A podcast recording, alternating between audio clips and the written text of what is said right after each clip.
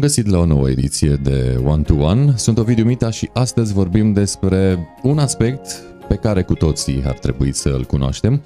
Primul ajutor, atât de necesar în atâtea și atâtea situații. Ori, în acest sens, vom afla multe taine când vine vorba de primul ajutor de la un om certificat să facă asta și implicit să vorbească despre asta. Este vorba despre Jigmond Caroi Varga, om Uh, care, iată, are multe cursuri în spate, este și trainer în uh, prim ajutor și trainer ERC și o să descoperim noi în această seară ce înseamnă să fii trainer, ERC și toate, toate dedesubturile primului ajutor. Așadar, uh, domnule Varga, bine ați venit în One to One. Bună seara, mulțumesc frumos pentru invitație, mă simt bine aici. Ne bucurăm! um, și ne vom simți și mai bine atunci când uh, vom afla că putem face multe cu lucruri uh, și gesturi mărunte, iar aceste gesturi mărunte ale noastre vor salva poate vieți și ce frumos este să salvezi o viață. Dar uh, până să vorbim despre vieți salvate, vreau să vorbim puțin despre dumneavoastră. Cu toții visăm când suntem mici să devenim pompieri, polițiști, medici, sau chiar oameni care lucrează pe ambulanță. Dumneavoastră ați visat la asemenea îndeletniciri când erați mic? La acea vârstă puerilă? Nu, nu, nu am avut asemenea gânduri niciodată. Uh, mă îndreptam spre o, spre o carieră diplomatică, să învăț multe limbi străine și să ies din țara asta prin Ministerul de Externe legal. Deci chiar nu aveam de gând să, să mă fac uh, salvator, nu. În familia dumneavoastră au fost persoane ce aveau tangențe cu sistemul medical? Nu, nu. Deci oarecum uh, ați introdus uh, dumneavoastră în uh, familie mm, acest domeniu, să zicem, sau această îndeletnicire? Da. Și din câte știu, Practic, ați adus atât, bine, atât de bine în familie încât uh, și fiul dumneavoastră și fica dumneavoastră sunt oarecum strânși legați de... A fost puțin diferit. Horatiu a fost primul care, care a ales cariera asta. El de la 13 ani jumate era voluntar la smurt în baracă. A făcut parte chiar din... A intrat prim, microbul în el. Da, din primul, uh, din primul lot de voluntari împreună cu Sabica, cu, cu Marica, cu Bereșarpi, adică garda veche, ei erau acolo, da. Și practic de când l-am dus, n-am mai vrut să vin acasă, a rămas și câteva nopți acolo și ziua și noaptea a fost voluntar, a, a lucrat, i-a plăcut și ce ales cariera asta profesională, este asistent medical principal, este trainer uh, certificat de Consiliul European de Resuscitare la un nivel mai mare decât, decât uh, mine, pentru că este deja în etapa de lead instructor, candidat lead instructor, adică director de curs. Iată că Așchia nu sare departe de trunghi, dar în cazul dumneavoastră s-a dus un pic uh, mai departe în sensul că a făcut uh, ceva mai multe performanțe e, când vine vorba este, de acest este, domeniu. Este un asistent medical foarte bun, el este certificat și pe traumă, este trauma team leader, adică poate coordona patru medici în cazul unei traume majore severe. Uh, și mă întorc la dumneavoastră, cam uh, pe la câți ani așa ați uh, prins gust de această îndelenicire? Uh, sunt aproape 30 de ani de când fac asta. Am lucrat în Germania ca pe partea de management în bordul de conducere al samaritenilor din Germania uh, o vreme, după care am spus că trebuie să, să încerc și field și partea de teren și am făcut și field și management uh, concomitent pentru că nu poți face una fără cealaltă. Nu poți să coordonezi pe cineva dacă nu cunoști partea de teren. Și am lucrat pe ambulanță și în coordonare. Um, a fost uh, o întâmplare faptul că faceți uh, ce faceți acum sau pur și simplu um, lucrurile s-au uh, consolidat așa în timp, puțin câte puțin. Da, a fost un soi de întâmplare pentru că uh, aici a avut uh, concursul unul dintre oamenii care m-au dus pe mine prima dată în, în organizația asta Samaritenilor, este soțul, fostul soț care a decedat al, al surorii mele, lucra acolo și l-am rugat într-o zi să dea voie să conduc ambulanța. Într-o duminică am condus ambulanța, dar după o zi m-am săturat, am pus să fac asta cine are două mame pentru că am dus bolnav de la etaje uh, din spital la etaje în locuințe, sunt bolnavul este foarte greu, era foarte, foarte obositor, consum foarte mare de energie și am spus că nu o să fiu în stare să fac așa ceva niciodată în viața mea. Îi admir pe toți cei care lucrează la ambulanță, dar eu nu sunt în stare să fac așa ceva. Spre seară și tura era de 24 de ore. Spre seară am ajuns la un spital de cardiologie de unde trebuia să luăm un bolnav, o doamnă, să o mutăm în alt spital, am reușit să o luăm, să o ducem. Când am ajuns acolo, așteptam să vină medicul de gardă care eu eram obișnuit după toate informațiile mele și legendele uh, care circulă pe la noi în țară, că medicul de gardă de noapte sigur va dormi și vom aștepta foarte mult timp până când va avea chef să se trezească să vină să preia bolnavul de la noi.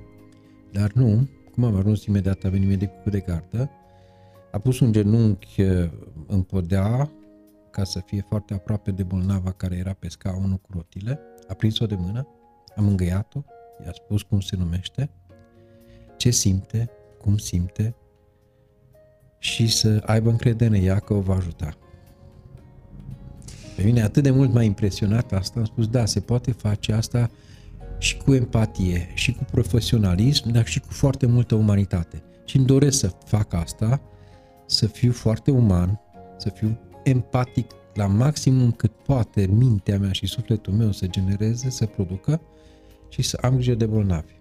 Și m-am dus la președintele acelei organizații și am spus, domnule, vreau să lucrez la voi, la Samarite, ce trebuie să fac?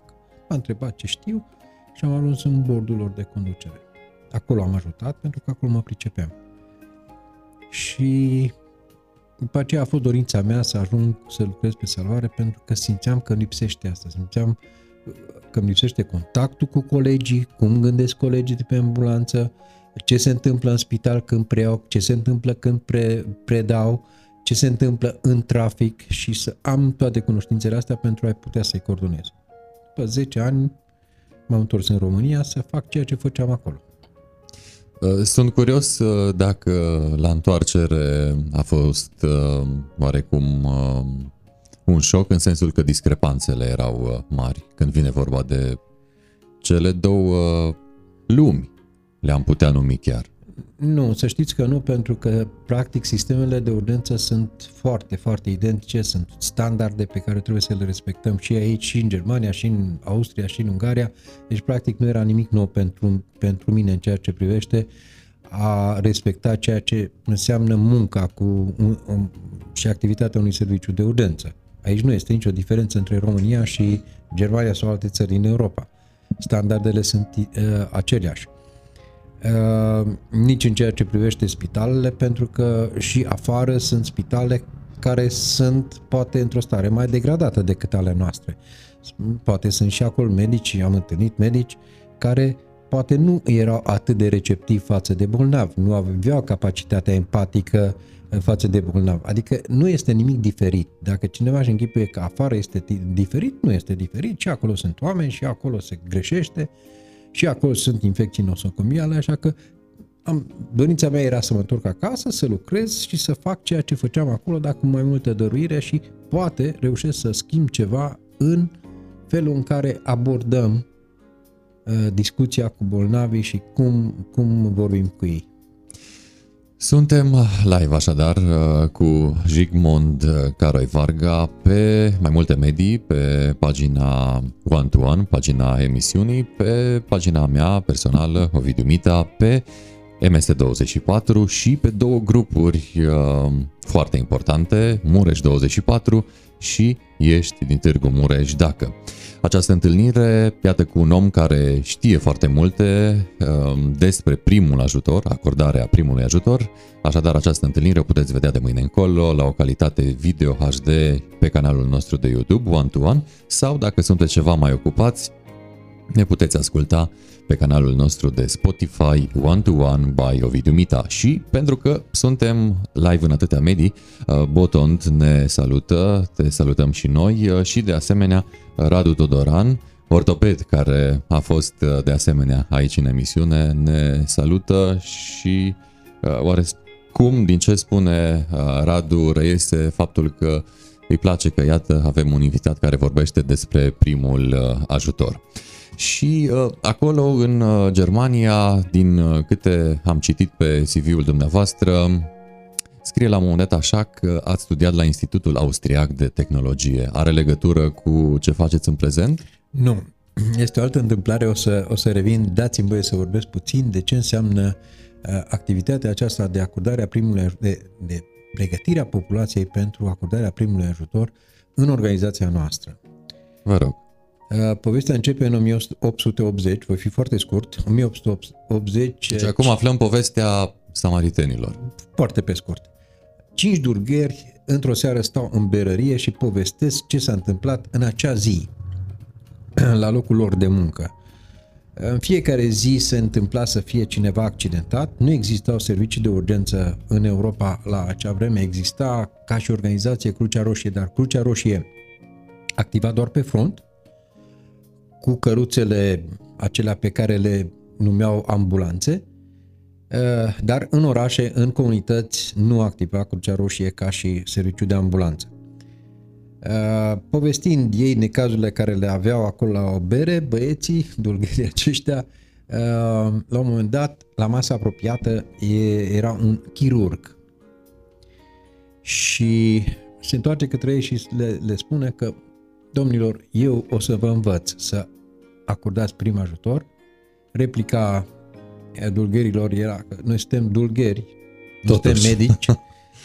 nu nimic, o să vă fac un manual care nu va fi pentru medici, ci va fi pentru muncitori.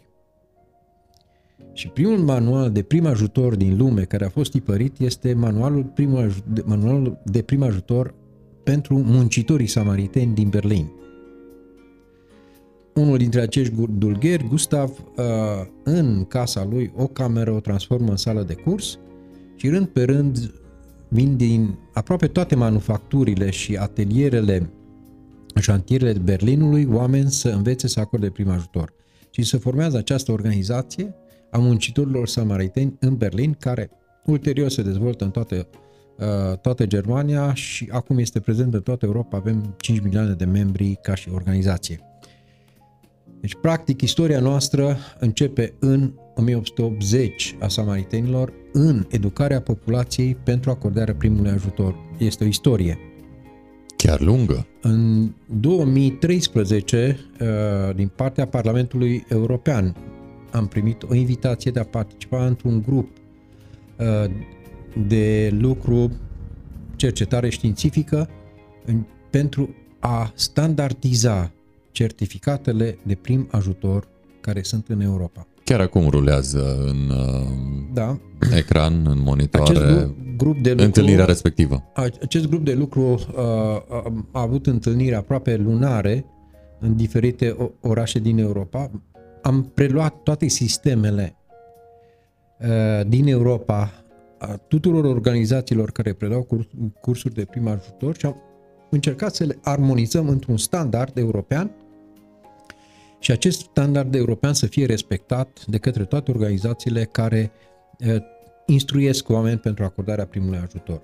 Acest standard a fost predat în 2016 președintelui din acea vreme a Parlamentului European, domnul Martin Schulz, ocazie cu care am făcut și câteva demonstrații și i-am învățat pe parlamentari europeni să acorde prim ajutor dacă sunt atenți acolo, poate că observ pe doamna Mugnica Macovei, prezentă la curs, ea atunci era uh, europarlamentar, da. Uh, după 2016 urmează uh, acest parcurs al nostru către Consiliul European de Resuscitare, pentru că uh, este, este normal să gândești în felul următor. Cine este cel care emite protocoalele de resuscitare pentru Europa? Protocoale care sunt obligatorii în toate spitalele, în toate cabinetele medicale, ele sunt obligatorii. Cine este cel care le emite? Este Consiliul European de Resuscitare. Și Consiliul European de Resuscitare are și un segment de educare. Acest segment de educare certifică provideri BLS, certifică instructorii RC. Nu suntem foarte mulți instructori certificați de Consiliul European uh, în România. Mare parte din uh, colegii mei care sunt uh, instructori RC certificați de Consiliul European de Resuscitare sunt în București și uh, suntem membri voluntari ai Consiliului Național Român de Resuscitare. Facem cursuri pentru, pentru medici, pentru cadre medicale, dar facem cursuri și pentru oameni care nu au niciun fel de pregătire medicală în suportul vital de bază pentru a acorda o șansă unei victime aflate pe stradă și ideal este ca cel first responder, salvator, prim ajutor, practic ce înseamnă prim ajutor este omul care este cel mai apropiat de acea victimă.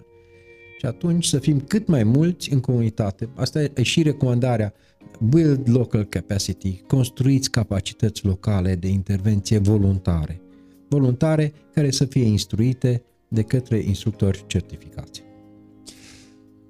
Cum este acest capitol al uh, educării publicului din România când vine vorba de acordarea primului ajutor? Nu este diferit față de ce este în, în, în Europa. Reglementările sunt uh, de cele mai multe ori uh, se bat cap în cap în foarte multe țări.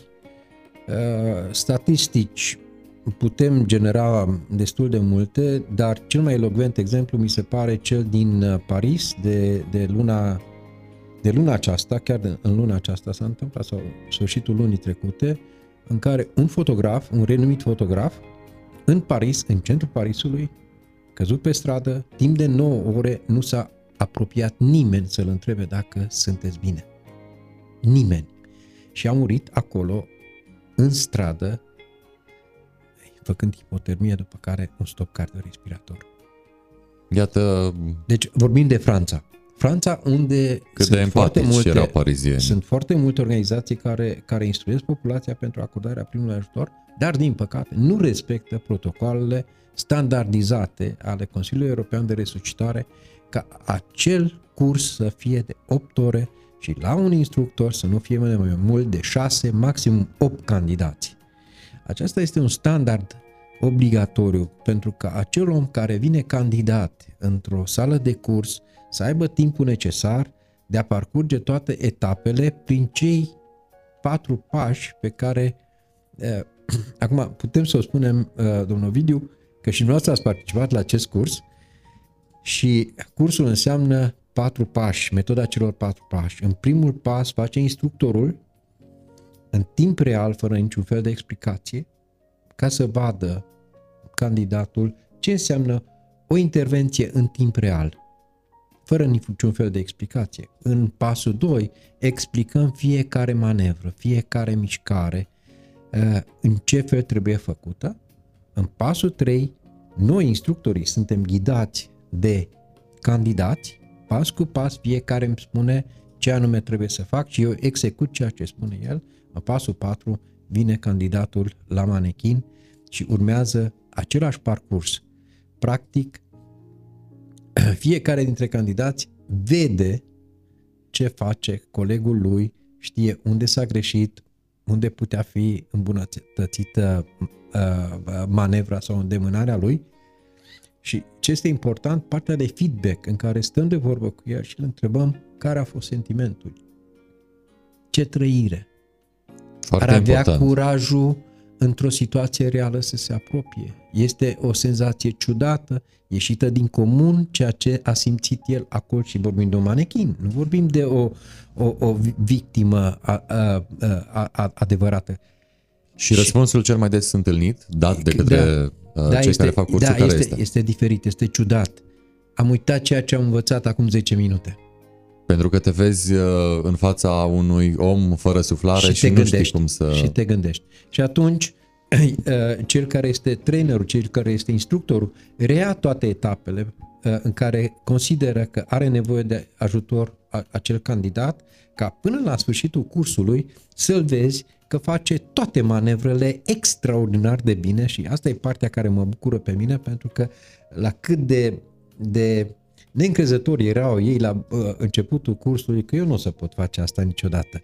Uh, la mine nu o să se aprindă uh, acel feedback luminos în, în creștetul capului pe tâmpla și pe, pe fruntea uh, manechinului, sigur nu se va, va aprinde ca la instructor și da, la urmă exact așa faci ca și mine. Și asta e bucuria mare a noastră, a, a instructorilor, că da, oameni care nu sunt obligați, ei din timpul lor își sacrifică timp pentru a veni a învăța, ca în timpul lor liber să acorde o șansă unui om care se află într-o situație dramatică.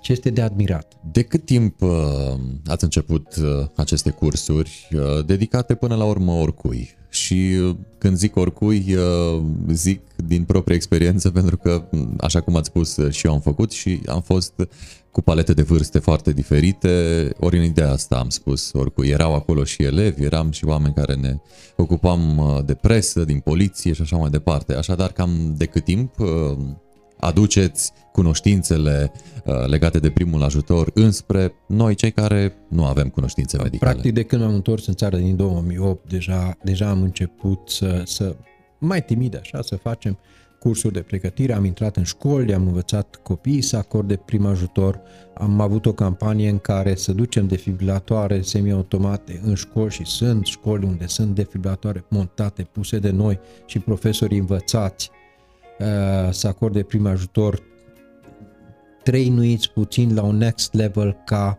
ei să poată, să-i poată învăța pe copii la rândul lor în cadrul orelor de dirigenție cum să acorde prim ajutor, au și manechine la dispoziție date de noi.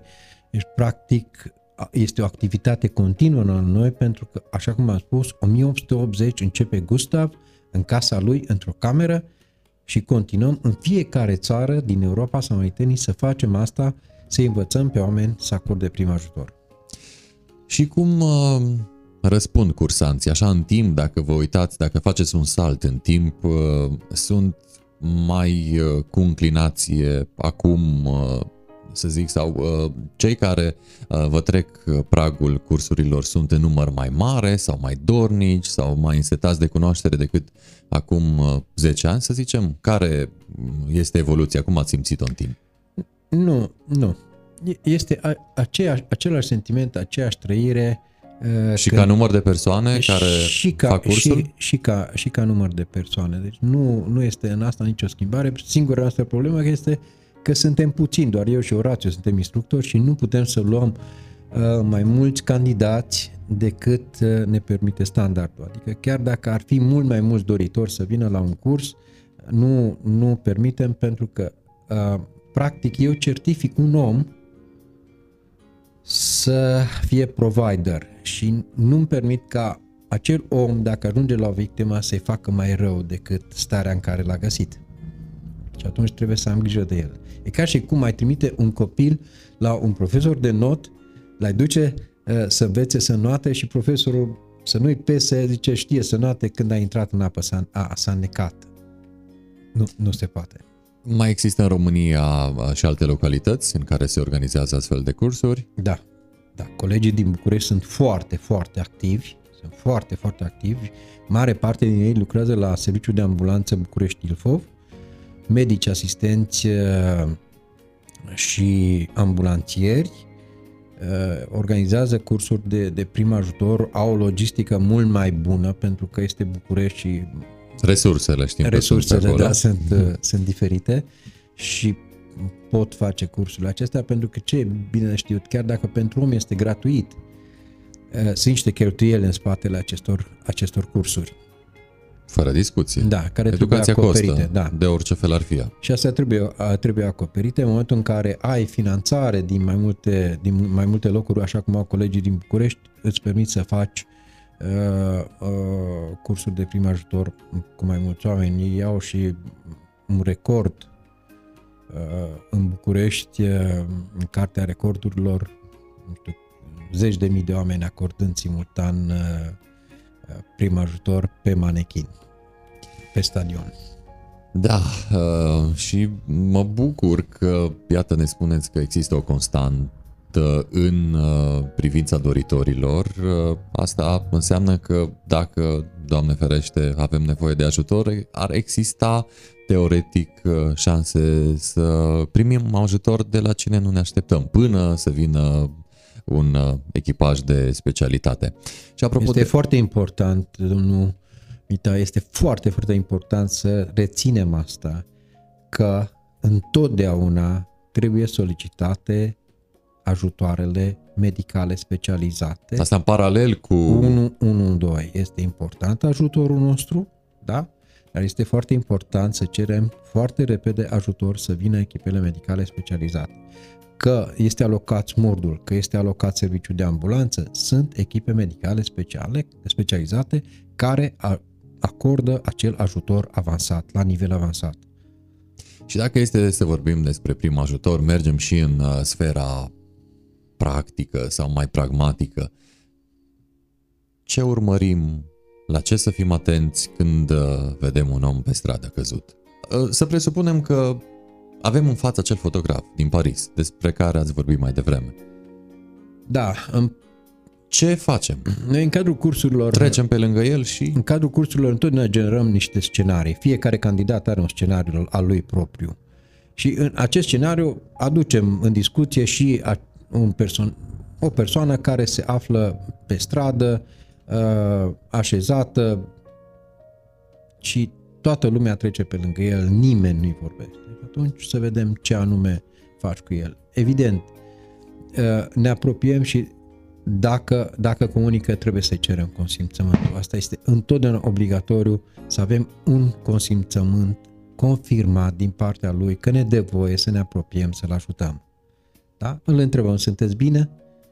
Dacă ne răspunde, da sau nu, nu mă simt bine, îmi dați voie să vă ajut, sunt salvator, dați-mi voie să vă ajut. Dacă am un consimțământ confirmat din partea lui, atunci mă apropiu și îl ajut.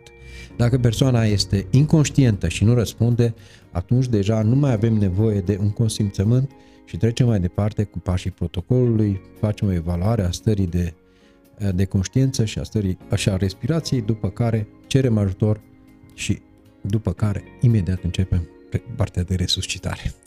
Um, care sunt următorii pași? Um, presupunând că persoana respectivă nu răspunde, nu respiră. Bravo! și aici vă mărturisesc că uh, aceste două expresii uh, ne-au fost uh, oarecum uh, insuflate la curs uh, pentru a ști cum să comunicăm noi cei care am făcut cursul uh, cu autoritățile sau, mă rog, cu operatorul de la 112 uh, lucruri foarte importante și o să le vă las pe dumneavoastră să ne spuneți de ce sunt importante uh, și să ne spuneți în continuare despre ele și despre următorii pași. Deci, practic, sunt atât de multe întrebări care putem să-i le punem unei victime care credem noi că ne va răspunde. Ce s-a întâmplat? Cum ați căzut? Uh, cum vă cheamă? Dar cred că singura întrebare pragmatică care poate fi adresată unui om care este întins pe jos, este sunteți bine? Și în felul acesta avem un răspuns, adică este un stimul verbal. Este un stimul verbal. La, dacă nu răspunde la acest stimul verbal, urmează un următor stimul care este un stimul tactil, îl atingem cu uh, uh, palmele celor două mâini frumos pe umăr, nu avem atingeri intime în zona brațelor sau a picioarelor, ci doar pe umeri, scuturându-l ușor, este un stimul tactil, pentru că este foarte posibil să, să fie surd și să nu audă întrebarea noastră, de aceea stimulul uh, verbal este urmat întotdeauna de un stimul tactil și dacă nu avem răspuns nici la stimulul tactil, înseamnă că persoana este inconștientă. Da? Și necesită ajutorul nostru până și să... Urmează, urmează următorul pas să evaluăm respirația a, a, a acelei victime este o manevră de deschidere a căilor aeriene prin punerea palmei pe fruntea victimei, două degete lipite pe platou osos al vărbiei și deschidem ușor calea uh, ascultând, simțind Uh, și când văzând. Spuneți, când spuneți uh, deschidem calea, vă referiți... Este o hiperextensie a capului. Este Dăm- o hiperextensie a capului. Dăm posibilitatea aerului uh, exact. să iasă și pe ne căile respiratorii. apropiem Dacă... cu capul ușor, în așa fel încât cu urechea să aud suflul respirației cu obrazul, căldura care iese din corp și cu ochii să văd mișcarea toracelui. Astea toate trei timp de 10 secunde. Dacă în cele 10 secunde noi nu, sim, nu vedem, nu auzim și nu simțim două respirații normale, ci doar un sunet care în termen Sunet profesional- involuntar. termen profesional se numesc gasping. E un sunet care îți scoate corpul. Deci doar dacă este sunet, nu și căldură și s- sunet și vedem mișcarea, atunci îl considerăm un stop cardiorespirator. Deci, practic, cât de ușor este să recunoști stopul cardiorespirator. Nu răspunde și nu respiră. Și dacă ar fi fost uh, leșin, Atunci el respira, doar nu răspundea. doar nu răspunde. Da? Atât de ușor recunoaștem un stop cardiorespirator, nu răspunde, nu respiră și din acel moment foarte rapid sunăm la 112, spunem locația unde suntem, uh, cine este victima, adică un bărbat sau o femeie, o vârstă aproximativă, cerem ajutor repede să vină, un, să vină cei de la, de la SMUR sau de la ambulanța publică să ajute acea victimă și dacă știm să acordăm prim ajutor, începem resuscitarea. Dacă nu știm să acordăm prim ajutor, atunci putem fi coordonați, ghidați de către dispecerul de la 112, pentru că din 2015 protocolul de resuscitare RC permite ghidarea de către dispecerul din 112 a, a salvatorului care primului ajutor care este lângă victimă să facă manevrele de resuscitare. Compresiile toracice, de exemplu. Despre care vreau să vorbim în continuare. Da. Ca să o luăm așa sistematic, pas cu pas, uh, cum s-ar spune. Um, Am sunat și la 112, uh, am dat coordonatele uh, referitoare la locație, vârstă, sex și la faptul că este inconștientă și nu răspunde, nu respiră. Presupunând că persoana care sună la ambulanță și este lângă cel căzut a făcut un curs de prim ajutor, ce se întâmplă mai departe? Uh, Sau poate este ghidat chiar dacă nu a făcut cursul da, de către practic, operator. practic vă spun cum aș ghida eu. Vă rog. Cum aș ghida eu? Eu aș spune să îi desfacă tot ce este haină uh, ca să fie cât mai aproape de piele. Chiar Să nu dacă, îl dezbrace de tot. chiar dacă afară... să fie cât mai aproape de piele, să fie cât mai aproape de piele, da? Și să se uite foarte bine unde este mijlocul pieptului. Aici nu folosim și este interzis să folosim termeni medicali în cadrul cursurilor. Adică, poate dacă ar fi un cadru medical acolo un asistent, aș putea să-i spun că este jumătatea distanței dintre, din, dintre manubrul sternal și apendicele xifoid.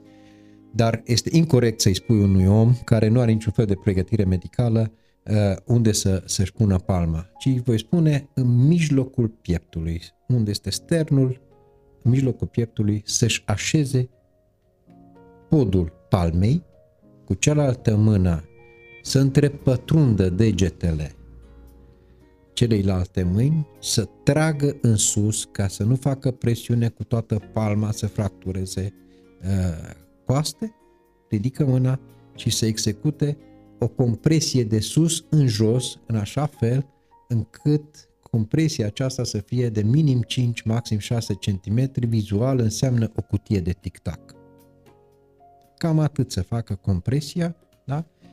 Cu un ritm de 100-120 de compresii pe minut.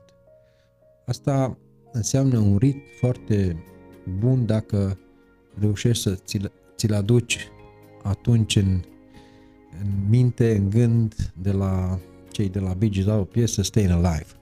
Și pe ritmul de la Bee Gees, Staying Alive, să faceți Interesant. compresia și atunci avem ritmul uh, necesar pentru a fi eficient să împingem sâ- sângele către creier. Pentru că acesta este rolul nostru al salvatorilor, da? de a împinge sângele cu oxigen către creier. Să nu se producă acel fenomen numit hipoxie. Dacă se produce acel fenomen, fenomen deja urmările pot fi irreversibile. Uh, în cât timp este important să se intervină astfel încât să nu apară sechele, chiar dacă victima uh, trece cu un oarecare bine, să zicem, peste acest episod? Da, asta depinde de, de uh, magazia noastră, depozitul nostru de oxigen din organism. Numit, care diferă de la persoană la numit persoană. Plămân, numit plămân. Avem un depozit de oxigen foarte generos care asigură oxigen creierului 6 minute. Dacă intervenția salvatorului este după 6 minute, deja se poate produce acel fenomen de hipoxie și uh, urmările pot fi irreversibile pentru toată viața. Deci de aceea este foarte important să începem resuscitarea cât mai repede unei victime aflate în stop cardiorespirator.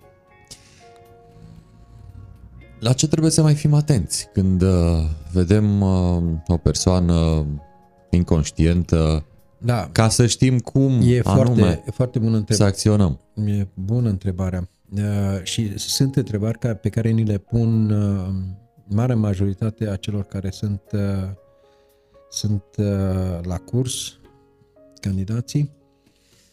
Ce facem dacă îi curge sânge? Din urechi, de exemplu. Da? Este o marcă traumatică. În cazul mărcii traumatice, da? indiferent că îi curge sânge din gură, din nas, din urechi, sunt alte tipuri de, de mărci traumatice, edeme formate, echimoze, atunci nu se face hiperextensia capului, pentru că i-am putea provoca mult mai rău, ci facem o evaluare din ochi a respirației și ne uităm dacă toracele se mișcă din trei locuri. Din față de la picioare, din lateral, dinspre partea abdomenului și din spate de la cap. Dar asta trebuie să fie foarte rapid făcută. Dacă are marca traumatică, nu mai facem hiperextensia capului, evaluarea respirației nu se mai face ascultând, simțind și văzând. Și atunci facem doar compresiile toracice. Doar compresii toracice. Dar sunăm repede la 112 și spunem că este hemoragie și inconștient nu respiră. Ce trebuie să facem dacă victima este oarecum într-o parte, pe, așezat pe unul din uh, brațe, să zic, pe stânga sau pe dreapta? Într-o poziție laterală. Lateral, da. Așa, și, res- și are marcă traumatică sau nu are marcă traumatică? Să facem ambele scenarii. Deci, în cazul în care nu este marcă traumatică, uh, îl întoarcem în pe spate și începem să facem compresiile turare, manevrele de, de resuscitare, cu recunoașterea, adică respectarea celor doi pași, uh, evaluarea stării de conștiință și evaluarea respirației. În cazul în care are marcă traumatică, da? atunci întoarcerea se face deja cu două persoane, singur nu o poate face, pentru că unul trebuie să-i țină capul în ax. Da? Tocmai de aceea, instructor, uh, candidații care au fost la noi la curs au primit, în afara certificatului, și un kit de prim ajutor. În acel kit de prim ajutor aveți o, un triunghi salvator. Acel triunghi salvator poate fi transformat foarte ușor și foarte repede într-un guler cervical. Și acolo v-am prezentat cum facem un guler cervical din acel triunghi salvator, da?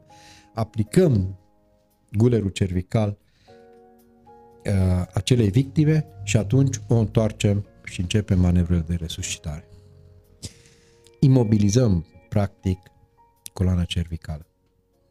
Și când este nevoie să îl întoarcem uh, în lateral, pe cel căzut, cea căzută?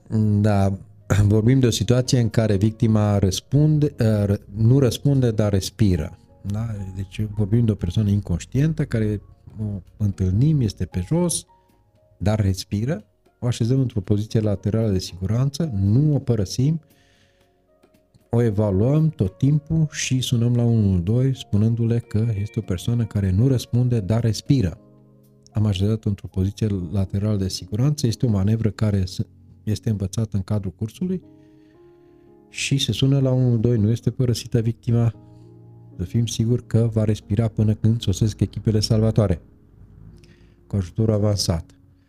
Dacă se oprește respirația, o întoarcem pe spate și începem manevrele de resuscitare, anunțând 1-2 că victima a intrat în stop, adică nu respiră. Uh, și pentru că mai devreme ați vorbit cum trebuie poziționate mâinile când uh, facem procedura de resuscitare, câte compresii se fac 30, victimei? 30 de compresii și două ventilații, deci toată lumea, foarte mulți întreabă uh, cât timp facem, cât timp facem, da. E bună întrebarea. Uh, protocolul nu este schimbat. Este 30 cu 2, adică 30 de compresii, două ventilații. Dar ce se întâmplă dacă acele victime are tot felul de secreți în jurul gurii, în jurul nasului, care pentru mine confortul meu deja este se împotrivește, nu, nu pot să-i fac. Uh, și siguranța salvatorului. Și siguranța salvatorului, evident, eu nu pot să-i fac, adică nu mă apropiu de gura lui să, să-i fac. Dacă nu avem o, o batista salvatorului, acea batista salvatorului care uh, oamenii certificați de noi o primesc în kitul de prim ajutor, este o folie care se așează pe, pe fața victimei, care în jurul gurii are un filtru unidirecțional, permite aerului să intre și nimic să vină înapoi. Dacă nu ai acea, acea uh, batista salvatorului, atunci uh, nu efectuăm decât compresiile toracice și nimeni, absolut nimeni, nu vă va spune că ați greșit. Pentru că e vorba de siguranța mea, a salvatorului, nu mă pot îmbolnăvi, pentru că nu știu ce sunt în secrețiile acelea ale, ale victimei și nu fac partea de ventilație, ventilațiile salvatoare și continui compresiile toracice numărând până la 100. Deci nu ne oprim la 30. 100, facem o pauză de 2 secunde și iar 100. Uh, și este um, la fel de eficientă această procedură cu numărătoarea până la 100 ca și cum am face 30 cu 2? Este... În lipsa aerului uh, suplimentar primit de victimă. Sperăm să ajungă cât mai repede și în oraș la noi ajung destul de repede și smurtul și salvarea în public ajung destul de repede în cazul unui stop cardiorespirator, așa că nu cred că e o problemă să facem un ciclu, trei cicluri de două minute. Din uh, experiența dumneavoastră, care gen de accident este cel mai frecvent care duce la uh, stop cardiorespirator, astfel încât să fie nevoie de resuscitare și atât de acordarea primului ajutor? Există un alt fel de statistică și vă spun, spune uh, care a fost uh, rezultatul acestei cercetări. Uh, toată lumea își închipuie că accidentele rutiere constituie cea mai mare parte din aceste tipuri de... Și eu aș fi spus la e fel. 5%. E 5% decese în urma accidentelor rutiere. Acasă, în acasă sunt 25%, în timpul liber 55%. La școală, locul de muncă, restul. 75-80%, 20% este restul. Adevărul deci, e... practic, acasă și în timpul liber se petrec cele mai multe accidente unde e nevoie de acordarea primului ajutor. Este o statistică la nivel european. Adevărul e că știm mulți uh, cunoscuți care s-au dus în vacanță la schi și au venit cu picioarele rupte și așa mai departe. Asta în cel mai uh, fericit caz. Apropo de cazuri, uh, povestiți-ne un caz care v-a marcat, pentru că faceți de multă, multă vreme. Resuscitare? Resuscitare și, la modul general, impactul care a avut asupra dumneavoastră. Sunt și resuscitări cu succes, sunt și resuscitări fără succes. Am să vă spun una... Cam care e proporția Hai să, celor două? Să vă spun una în care Uh, lumânarea ardea la capul victimei de 15 minute și noi când am ajuns acolo uh, și am văzut lumânarea la cap, am întrebat vecinul care era prezent de când arde lumânarea. Păi ce de un sfert de oră, de când am sunat. Mai mult de un sfert de oră. Și știind că au trecut cele șase minute, șansele de, de a avea o resuscitare cu succes erau destul de scăzute.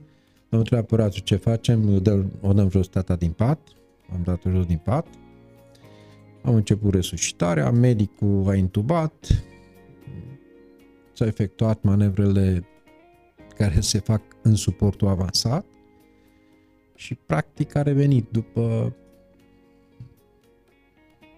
4, 6 minute. În 6 minute a revenit, aveam puls. Practic, doamna ne scrie și acum. Felicitări de Crăciun și de, de Paște, e foarte frumos Chiar partea cred. doamnei, da? Era o doamnă, este o doamnă vârstă. Este, sunt și alte cazuri în care uh, foarte târziu s-a luat legătura cu noi, nu numai cu noi, cu 112, fiul uh, fiind bolnav psihic care a sunat la 112 și cerea să îi ducem piramidon pentru că sigur piramidonul o vindecă. Cazuri și cazuri. Da.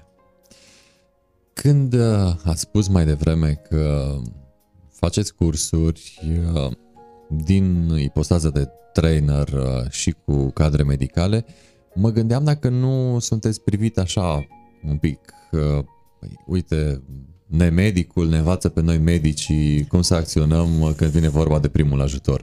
Cum, cum, cum simțiți raportarea Bun, asta? Da, măi, cât eu, să fiu scurt. Uh, predăm, eu predau la Car- Carol Davila în București și aveam un, uh, între candidați aveam un medic primar uh, din Pitești.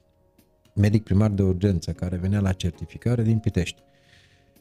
Uh, întotdeauna, uh, în fiecare grupă, este un candidat uh, recalcitrant. Întotdeauna nu există grupă în care să nu avem un candidat recalcitrant, poate să te întrebe ce facem cu cel care are inima în partea dreaptă. Da, e o anomalie, se întâmplă să fie... Da. Dar uh, și domnul uh, doctor, încă înainte de a ajunge la cursuri în București, uh, ei trebuie să parcurgă și o, un segment teoretic. Uh, acolo întrebările toate sunt în limba engleză și era foarte supărat că de ce trebuie să parcurgă în limba engleză acest, uh, acest curs. Și ni s-a spus că aveți grijă că aveți un, uh, un candidat recalcitrant în grupă, nu nicio problemă, îl iau eu în grupa mea. Și l-am luat în grupa mea, am mai fost încă 5 medici de la 5 spitale din București. Uh, într-adevăr se vedea foarte, foarte bine rutina acelui om, pentru că el l-a salvat și în spital, și pe stradă, și în graj, unde n-a salvat omul ăla și cu succes, dar practic ei au nevoie de certificarea asta. Uh, și am observat unde, unde greșește. Și pas cu pas am venit către el foarte ușor. La finalul cursului am mulțumit și mi-am mulțumit mie, mulțumit mie, îi mulțumesc frumos domnului doctor. Practic am venit la curs fiind sigur că nu mai am ce să învă- învăț în, în domeniul acesta, dar mi se pare că am, nu știu să lucrez în echipă. Deci ce l-am învățat este să lucrez în echipă. I-am spus că domnule doctor nu sunt doctor, eu sunt salvator și aici sunt doar instructorul dumneavoastră. Este un răspuns foarte simplu care nu îi supără. Dar pot să vă spun că și, sunt și medici foarte renumiți în Târgu Mureș care au fost la curs și mă cunosc și au fost foarte, foarte mulțumiți și mi-au mulțumit pentru ceea ce am învățat. Um, Și da. nu au fost deloc recalcitranți, ba din potrivă, au fost foarte cooperanți. Până la urmă, așa trebuie să fim, că nu le putem ști pe toate și cu siguranță nu bine, chiar dacă avem impresia că le știm. Um, spuneați mai devreme um, despre defibrilatoare și v-aș ruga să ne spuneți așa în linii foarte mari ce înseamnă fibrilație, ca să știm de ce avem nevoie de defibrilator. Bun, în cadrul cursului avem o parte de prezentare și grafică foarte scurtă în care explicăm ce înseamnă fibrilația. Este un ritm neregulat. O activitate electrică neregulată a inimii. Practic, inima, cordul are o activitate electrică foarte, foarte frumoasă, pornind din pacemaker-ul inimii, nodul sinuatrial, coborând frumos și el generează acel EKG foarte frumos pe care îl văd mare parte din medici. Asta înseamnă o activitate electrică foarte bine stabilită pe nodul. Dacă această activitate electrică este dereglată și este total haotică în cord, atunci nu mai avem acea mișcare care pulsează, trimite sângele către creier. Ci sărăcuța este doar atât se mișcă. E în fibrilație. Nu s-a oprit. Doar atât este mișcare, dar nu este suficientă pentru a împinge sângele către creier. Și asta este fibrilația, deci practic este o activitate electrică haotică în cord. Și asta face ca să avem această fibrilație. Dacă ar fi să exemplific și altfel, așa cum am explicat vouă la curs, ar fi să aplaudăm. Da? Și aceasta este ritmul inimii, da? Practic deschid, se umple cu sânge și împing înapoi, da? Și acesta este ritmul, da? Dar dacă acesta este ritmul, atunci eu nu mai încarc cu sânge, nu am ce să trimit. Da? Aceasta este tachicardia. În momentul în care m-am deschis, m-am umplut și nu mai împing, sunt în asistolie. Deci, practic, sunt situații în care acel dispozitiv medical ne ajută, da? Și este o stare defibrilabilă pentru că avem o fibrilație și atunci aducem un șoc electric care oprește această mișcare, permite nodului sinuatrial, pacemaker-ului natural al inimii, să inducă din nou acea, acel curent electric, stimul electric, care să reia ciclul normal al unui, unui uh, ritm sinusal al inimii și atunci aparatul ne spune să ne oprim. Pentru că vedem, avem puls. Dar dacă în momentul în care acest defibrilator analizează, pentru că noi trebuie să urmăm aceste, ceea ce aparatul ne spune, ne spune analizez, da? Adică îmi spune să pun paderele pe el, să nu ating victima, analizează, încarcă, descarcă șocul, livrează șocul. Deci, practic, noi urmăm indicațiile acestui aparat mai este ceva foarte important care trebuie să spun, acest dispozitiv trebuie folosit în siguranță pentru noi înșine, pentru victimă și pentru cei din jur și de aceea în cadrul cursului ne facem aceste exerciții și cu tot felul de simulări și jocuri în care să nu permitem altcuiva pentru că trebuie să fie folosit în siguranță pentru că transmite 2300 de volți în momentul în care livrăm șocul. Deci dispozitivul trebuie folosit în siguranță pentru, pentru toată lumea. Deci, practic, el ne poate ajuta. Defibrilarea precoce crește șansele de supraviețuire ale uh, oricărei victime aflate în stop cardiorespirator și statistic și real. Cam uh, câte defibrila- defibrilatoare sunt în Târgu Mureș sau, uh, mă rog, cam câte ar trebui să fie la o situație ideală? Chiar dacă ar ști multă lume să le folosească. Întrebarea este foarte bună, dar eu vă întreb pe dumneavoastră cu câte credeți că sunt în Europa în orașe? Nu vorbesc de orașele mari care au aeroporturi, ci vorbesc de orașe mici, așa cum este Târgu Mureș. Câte credeți că sunt? Poate ne spuneți dumneavoastră. Nu. Să știți că este, este o, o, o falsă idee că afară ar fi mai multe. Sunt, într-adevăr, orașe care se respectă și uh, Uh, prin autoritățile locale, prin consiliile locale, alocă resursele necesare pentru a fi montate în locurile publice acestea. Fără de, raportarea de... la ceilalți, cam cum ar trebui să fie Târgu Mureșul din acest punct de vedere?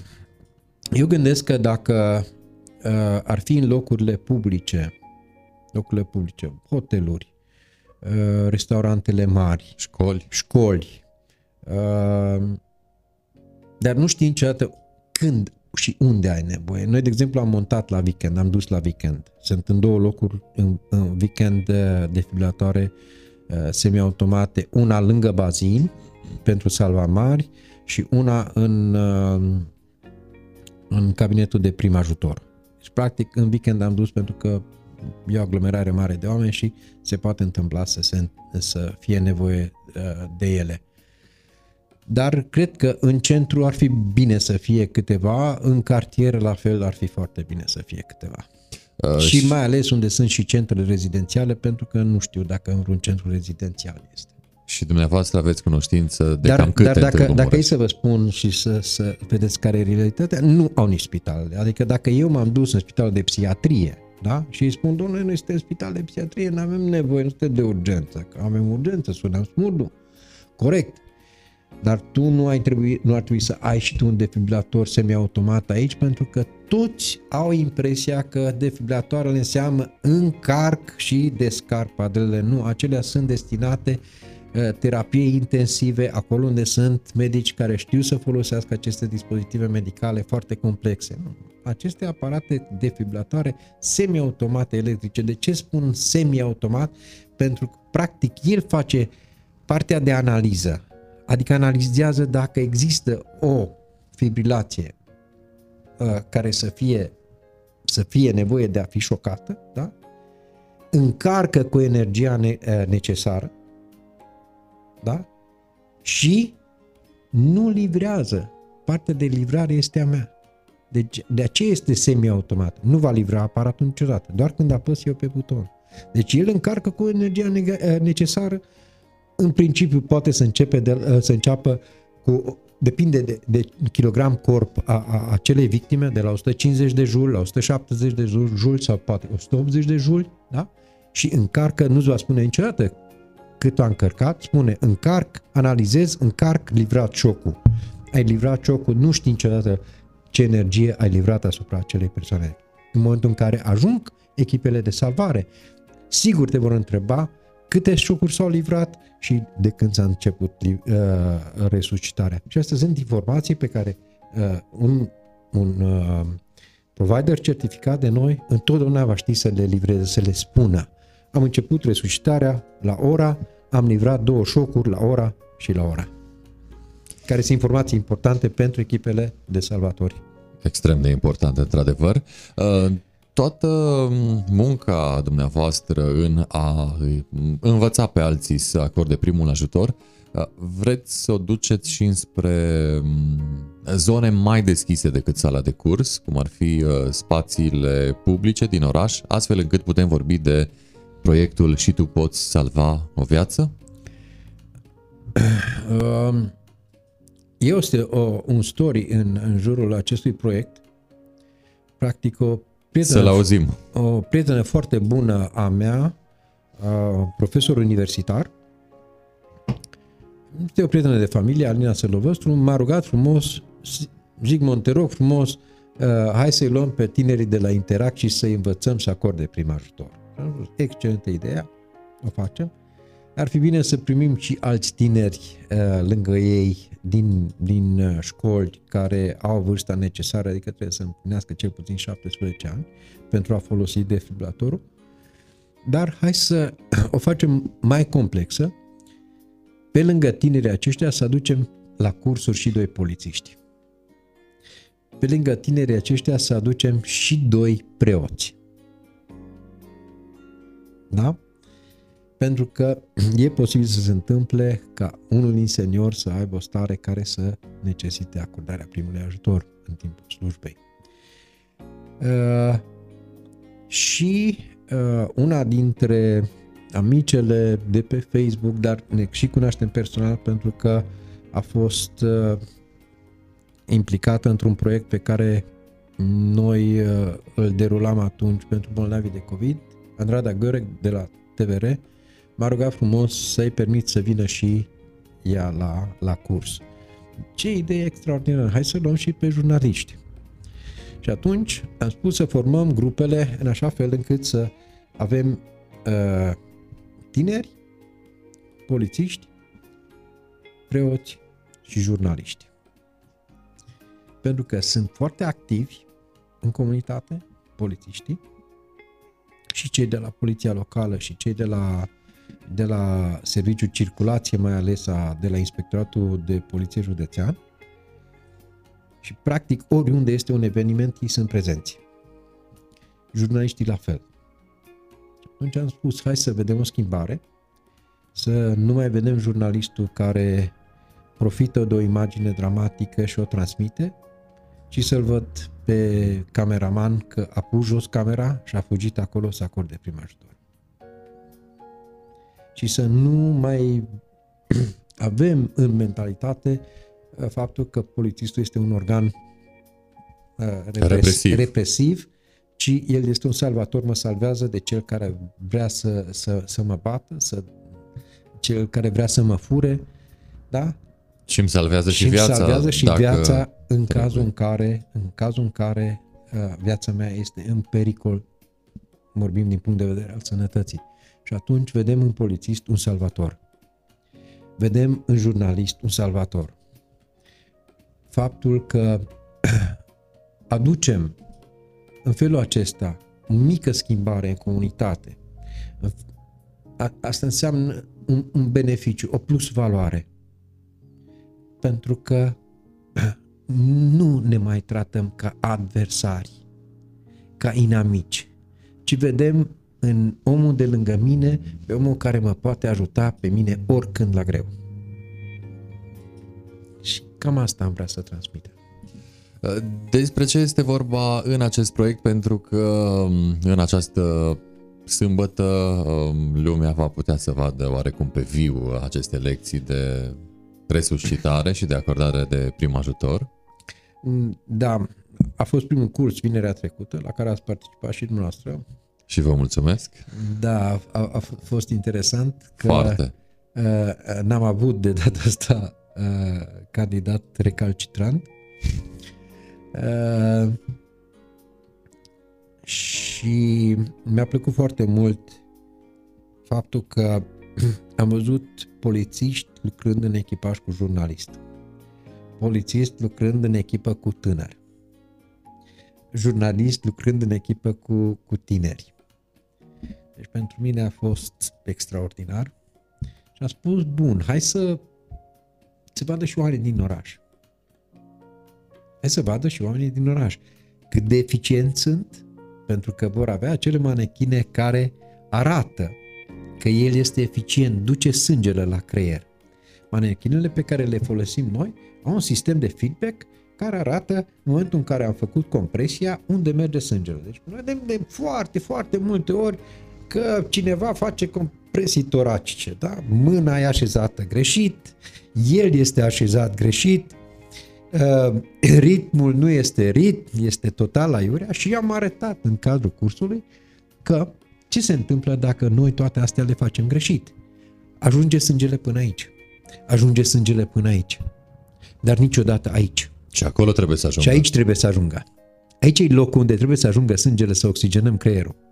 Deci, practic, putem vedea foarte mulți oameni că fac aceste manevre de resuscitare și din prima văd că este ineficient. Și ineficiența vine de la frecvența? De la frecvență, de la poziție, de la poziția mâinii. Practic, toți suntem uh, uh, uh, virusați de acea imagine pe care o vedem în filme că se împreună mâinile și am plecat așa spre pieptul victimei. Nu, este greșit. Mai întâi mă uit și vin cu mâna din spate și așez o singură mână după care vin cu a doua și sunt sigur că am așezat mâna acolo unde trebuie, dar dacă m-am dus cu două mâini, nu mai e sigur că așez mâna unde trebuie și atunci ori apăs aici, ori aici. Și rup coaste, nu? Nu doar atât, dar nu sunt eficient sau nu mă ridic deasupra victimei și atunci mișcarea vine din lateral, nu de sus în jos. Deci compresia trebuie făcută de sus în jos, da? În așa fel încât să fie pe cord, să asigur tranzitul de sânge către, către creier. Deci, de aceea este foarte important ca la aceste aspecte să fim, uh, să fim atenți.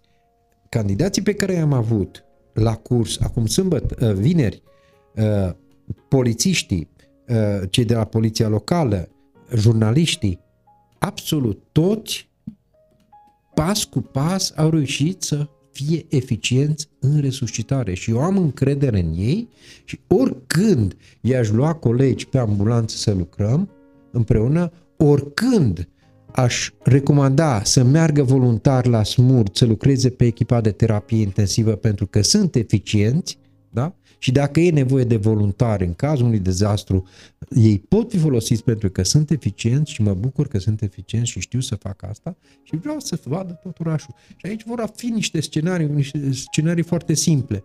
Adică vorbim de o victimă aflată în stop cardiorespirator unde, unde vor interveni poliția, colegii care sunt colegii mei, uh, polițiști de la Inspectoratul de Poliție Județean, uh, împreună cu jurnaliștii, vor face echipe, echipaje comune, echipe comune.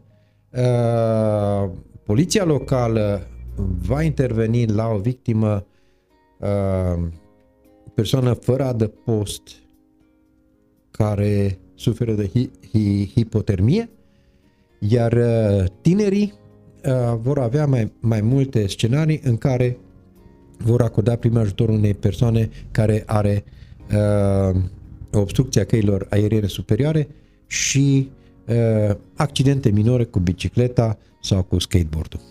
Uh, vor fi și explicații live?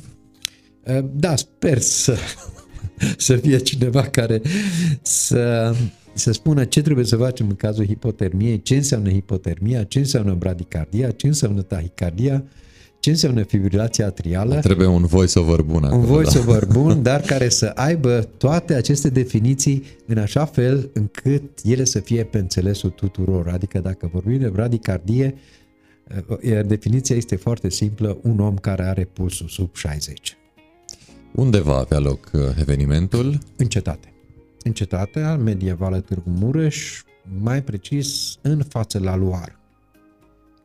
Și cu acest gen de evenimente, cam în cât timp credeți uh, că se vor schimba mentalități? Pentru că spuneați mai devreme că și asta este oarecum uh, uh, o motivație pentru a aduce cursurile de prim ajutor în piețe publice. Important este uh, ca să nu ne oprim, să continuăm cu aceste, cu aceste cursuri, să reușim să aducem cât mai mulți oameni lucrători din poliție către noi, pentru că este posibil ca ei să fie uh, primii care vor fi puși în situația de a acorda primul ajutor. O viață salvată de un polițist, știți cum se spune, uh, dacă faci un bine, din gură în gură află toată lumea. Poate că încet.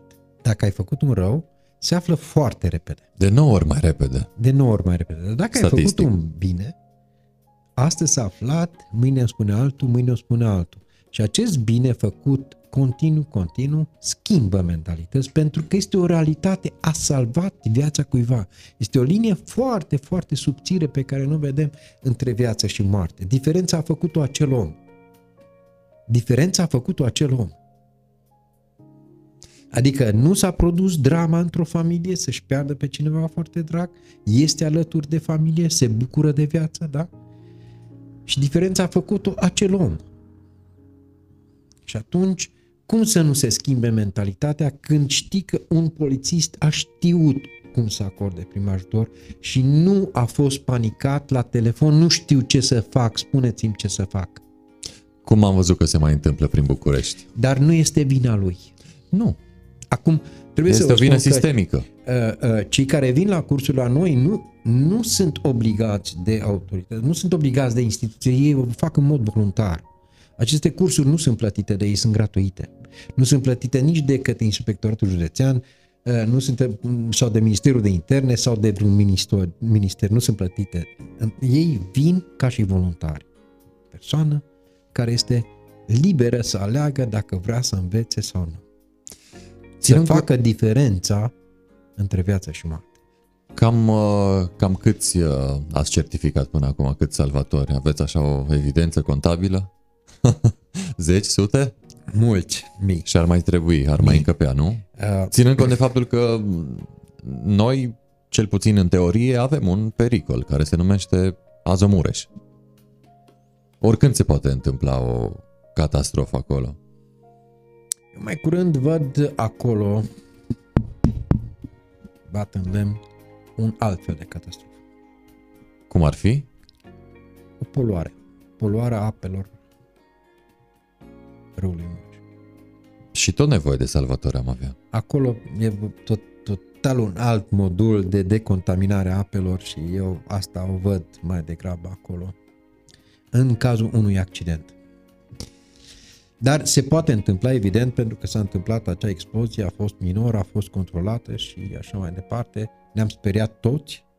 În momentul în care s-a întâmplat, noi ne-am activat imediat și am anunțat la 1-2 toate echipajele. În 20 de minute eram în bază cu mașinile pornite. Nu puși la era dispoziția foarte de mult 112-ului. evenimentul din Beirut întâmplat, astfel încât lumea l-a corelat și când uh, sunetul a fost asurzitor, uh, n-ai avut cum să nu te gândești la ce s-a întâmplat în Beirut. Dar Sunt alte condiții aici și alte reguli, alte standarde care sunt respectate la combinat. de la ce oră va avea loc evenimentul care se numește... Încă o dată vă las pe dumneavoastră să-l uh, rostiți. Și tu poți salva o viață. și noi, uh, fiecare din noi, în uh, cetatea medievală vom vedea um, demonstrații live sâmbătă de la ce oră? De la 14 la 16, acum trebuie să marchez asta. Nu va fi nimic spectaculos. Nu, pentru că va fi uh, total uh, absolut. eficient. Nu va fi nimic spectaculos, va fi o, un loc unde niște oameni vor arăta că știu să facă o treabă. Și știu să o facă al naibii de bine acum. Uh, Următorul curs, cam pe când credeți că îl veți uh, organiza, susține? Sunt foarte multe cereri. Foarte, foarte multe cereri. Și atunci ne-am gândit să facem un calendar pe care să-l facem public. Da? Și în funcție de, de acest calendar, în următoarele șase luni, probabil că vor fi una sau două cursuri pe săptămână. Iar uh, un alt eveniment de genul uh, celui de sâmbătă, Nu, următorul eveniment, uh, așa cu deschidere largă, pentru că spuneați, la cursuri uh, pot veni puține persoane. Ovidiu, eu am, uh, v-am amintit uh, la curs că facem parte din echipa Austriei de răspuns rapid de la dezastre internaționale. În România nu ați avut loc în echipă? Uh, Nu contează. Ideea este că aceste recomandări ale Insăragului de a construi echipe locale de voluntari care să fie certificate pe diferite module, modul de intervenție la cutremur, modul de intervenție în caz de dezastru, uh, așa cum am spus, uh, contaminare a apelor uh, fluviale, intervenții în caz de terorism, inundații. Acestea sunt toate module diferite, module diferite la care trebuie să participăm și să fim certificați. Noi am participat la aceste module și am fost certificați. Ar place foarte mult ca din echipele pe care noi le instruim să reușim să formăm o echipă de răspuns rapid la dezastru, care să fim voluntari și sub coordonarea autorităților să ne punem la dispoziția lor atunci când e nevoie. Să sperăm că nu va fi cazul, dar uh, întotdeauna trebuie să fii pregătit e bine, și E precaut. bine, și e plăcut să ne pregătim pentru asta, pentru că toate exercițiile acestea sunt extrem, extrem de plăcute. Da, confirm, confirm.